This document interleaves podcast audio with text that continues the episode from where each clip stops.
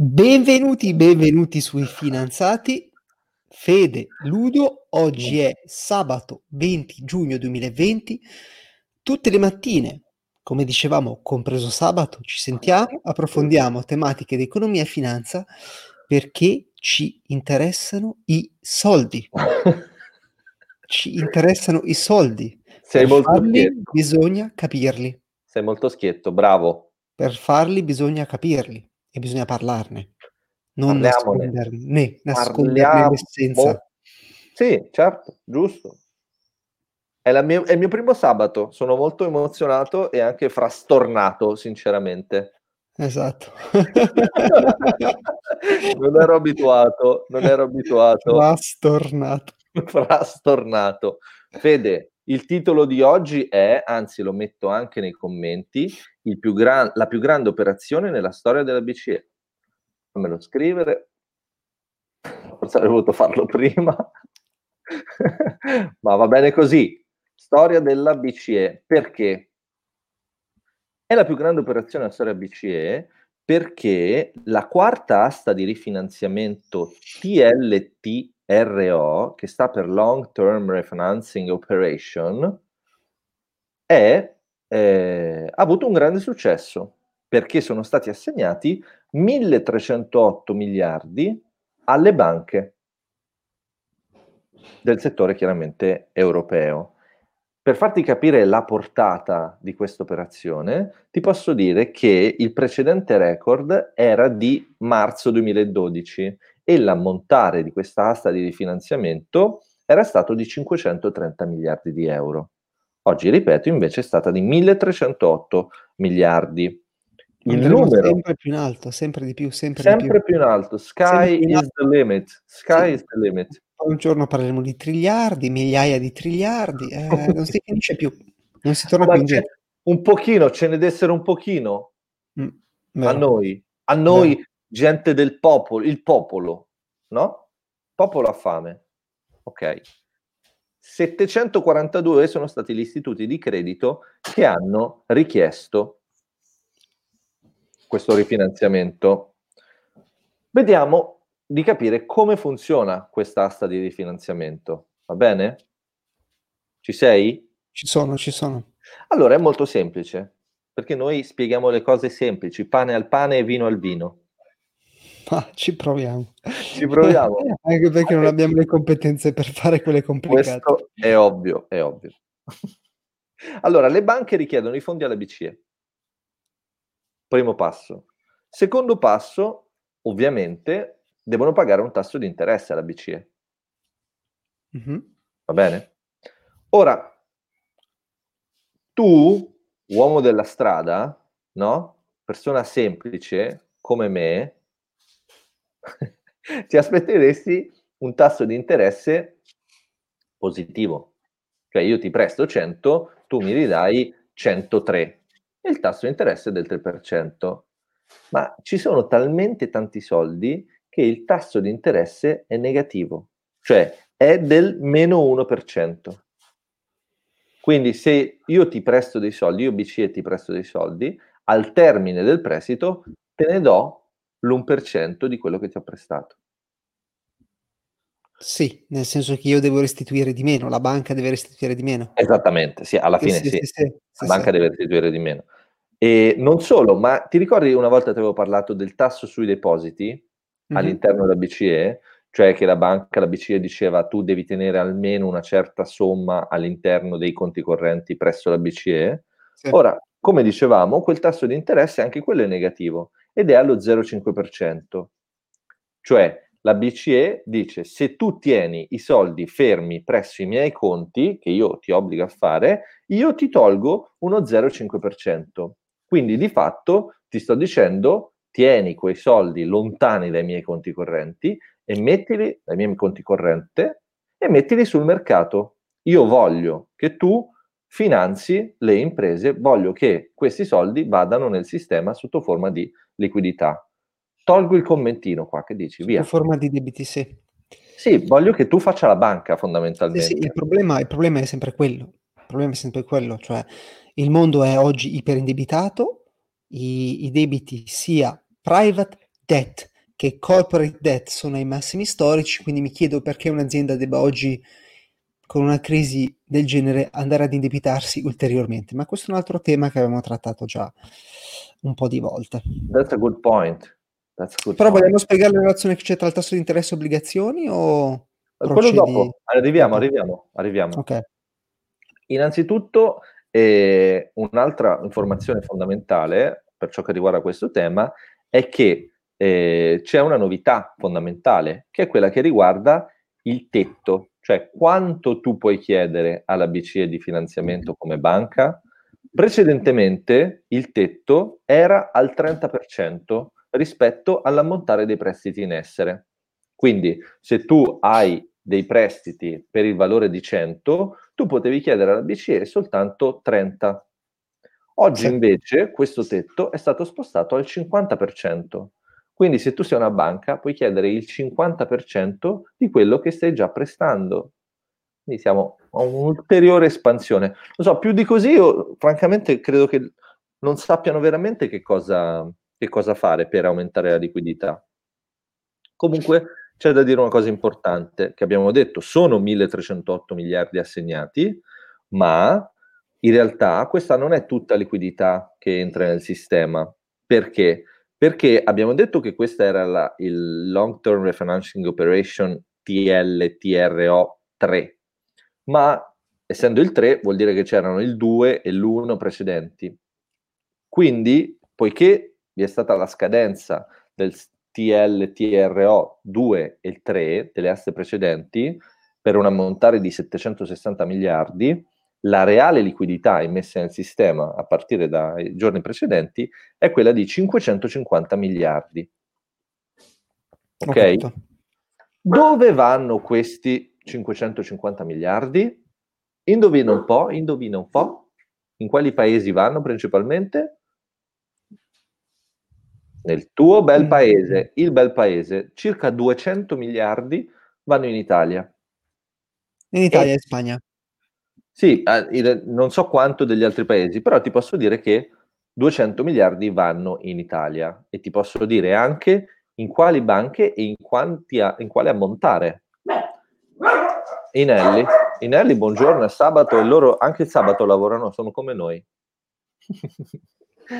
Vanno 94 miliardi a Unicredit, 35 a Intesa San Paolo, 22 a BPM, 14 a BPR e 12 a UB. Ok. Oh mamma Fede, sono... Facciamo così, ho paura che la batteria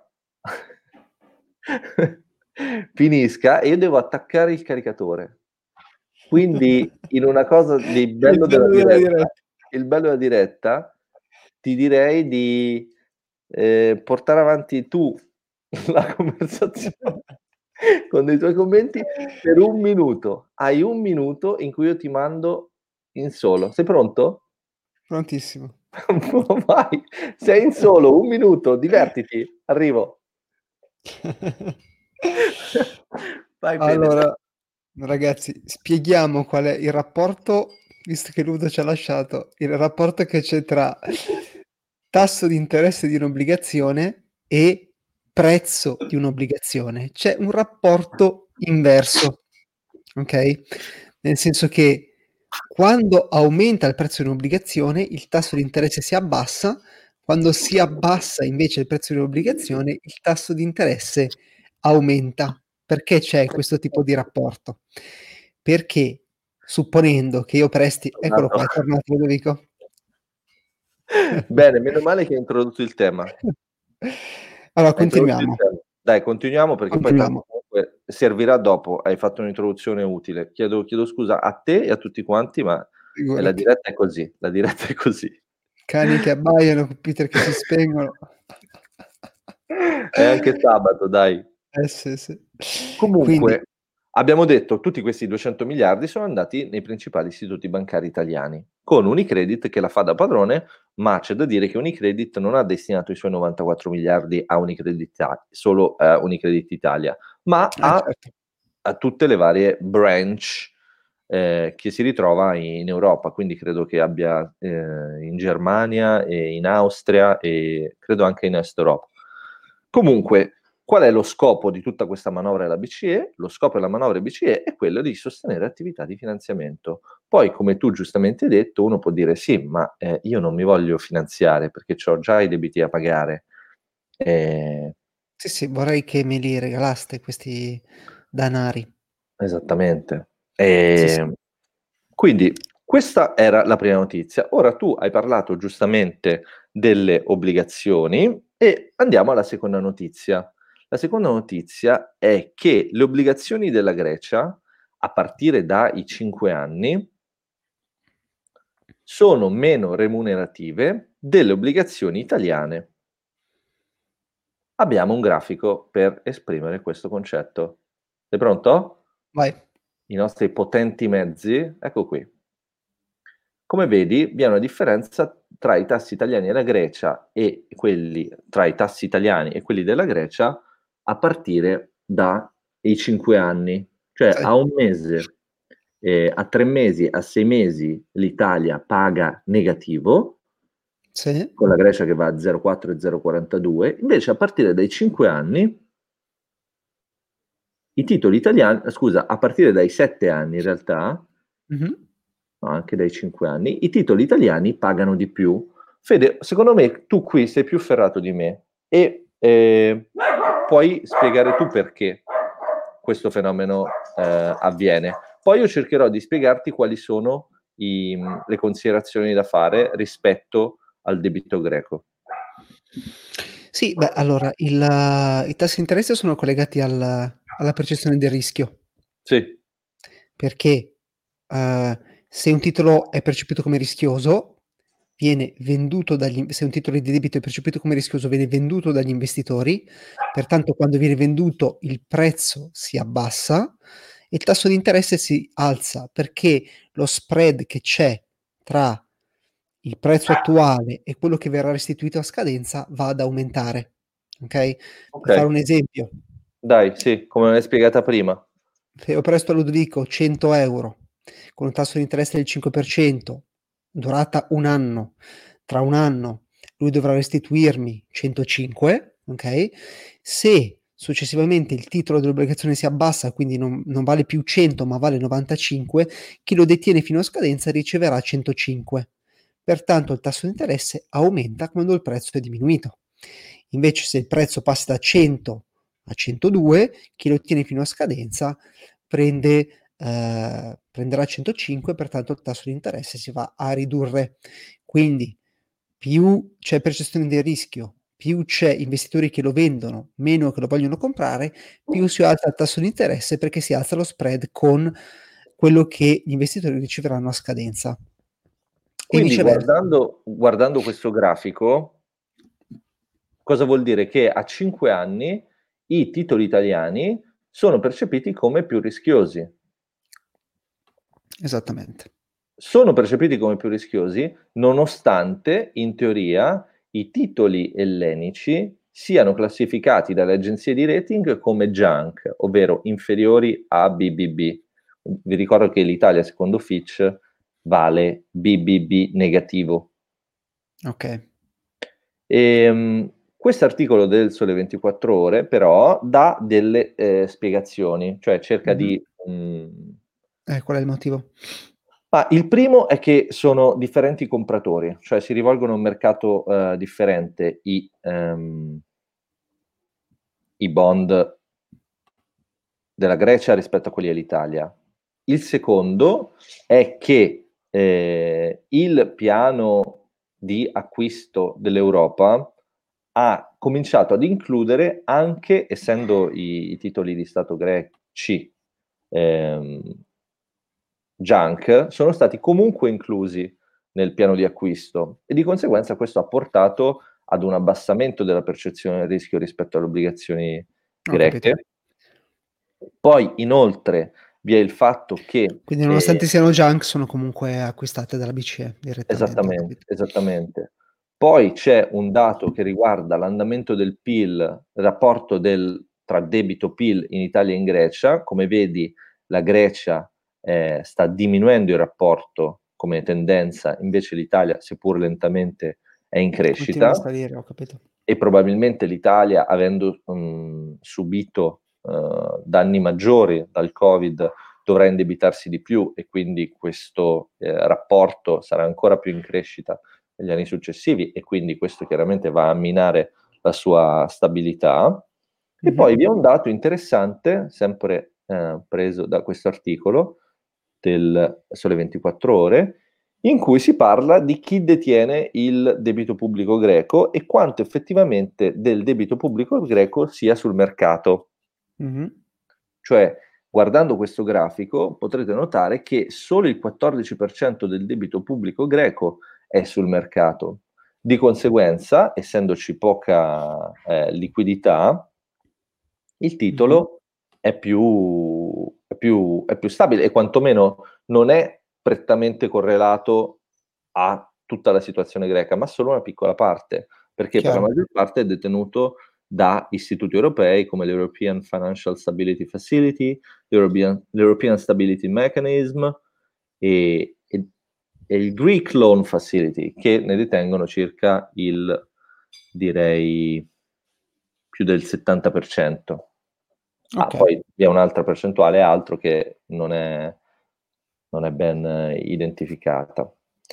Insomma, Fede, direi che possiamo concludere il podcast di oggi parlando, in conclusione, del fatto che a partire da eh, marzo le banche centrali hanno inserito nel mercato una liquidità pari a circa di 500 miliardi di dollari.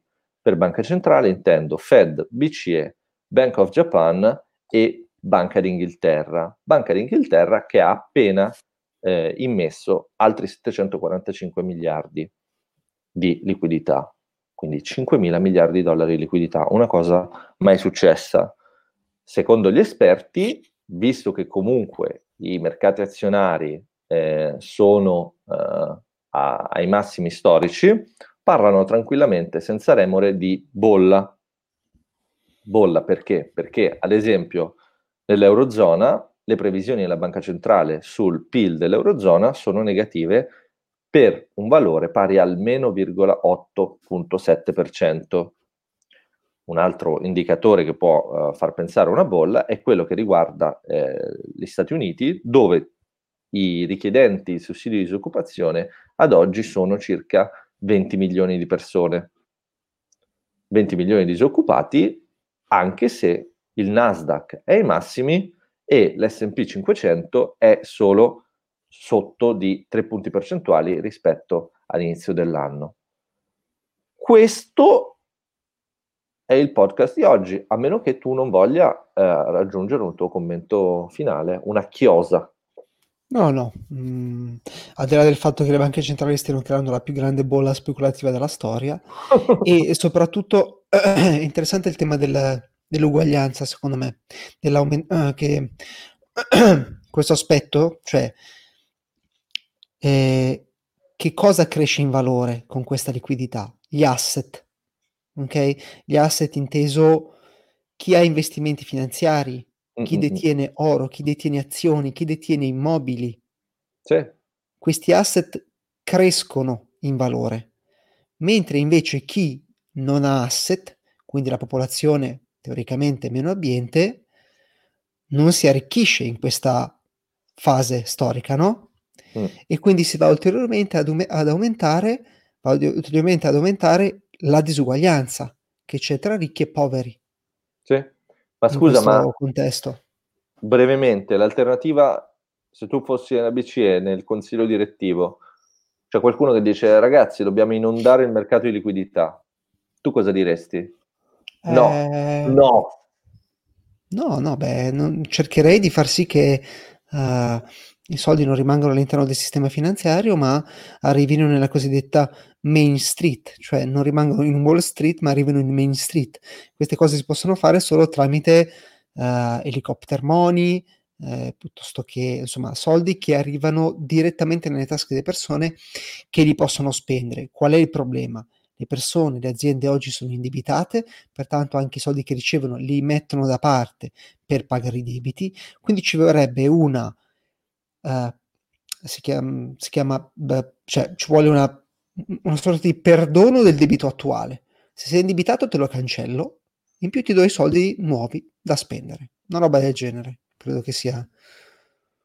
Senti, facciamo così: no? se ti candidi a eh, governatore BCE, io ti voto. Ok. Se per te sto, mandando, sto mandando l'application appena stampato il, fogli, il foglio. Sto Lo mandi via posta. Esatto. Però sì, cioè se cancelli il debito e reinserisci la liquidità nelle tasche delle persone, eh, a quel punto può aver senso, però se non cancelli il debito della liquidità le persone non spendono, risparmiano per pagare i debiti e comunque l'economia non la rimetti in moto. Il rischio inflazione mh, non c'è fin tanto che l'economia non si muove. Ah, questo è interessante. Dovremmo, secondo me dovremmo fare un podcast su quando scoppiano le bolle. Questo secondo me è molto interessante. Eh, quando scoppiano le bolle... No? E dici, come capire quando scoppia una bolla? Sì, quando c'è massimo, massimo dell'euforia, massimo dell'euforia, quando le cose vanno su senza senso, quando c'è un'euforia eh, generalizzata per chi investe sui mercati, quello potrebbe essere un buon segnale. Ci siamo, non ci siamo? Però tanto, ecco, un altro mm, tema molto interessante è la morte del libero mercato. Eh sì. Eh sì. Se tu gonfi tutto... C'è non c'è più, non esiste più libero mercato. Non c'è più, cioè le cose non hanno più un valore che è determinato dal, dalla loro effettiva sostanza di qualità o di pessima qualità. Mm-mm. Non c'è più libero mercato. Eh, tanto c'è liquidità, eh, tu sai che la BC, la, le banche centrali comprano tutto, fanno salire tutto, non c'è più motivo manca, di andare eh? a fare... Ti manca eh? il libero mercato, ti vedo che sei lì la sera, abbracci ah, il cuscino e dici... Eh, libero sei? mercato, libero mercato. dove sei andato? Sì, sì, è la morte di libero mercato. Sì, sì. Brutto. Dai, tornerà, tornerà. Va bene. così. Ciao. Ciao Fede, grazie. Buona, buona grazie domenica. Buona domenica. Ciao ciao. Ciao ciao.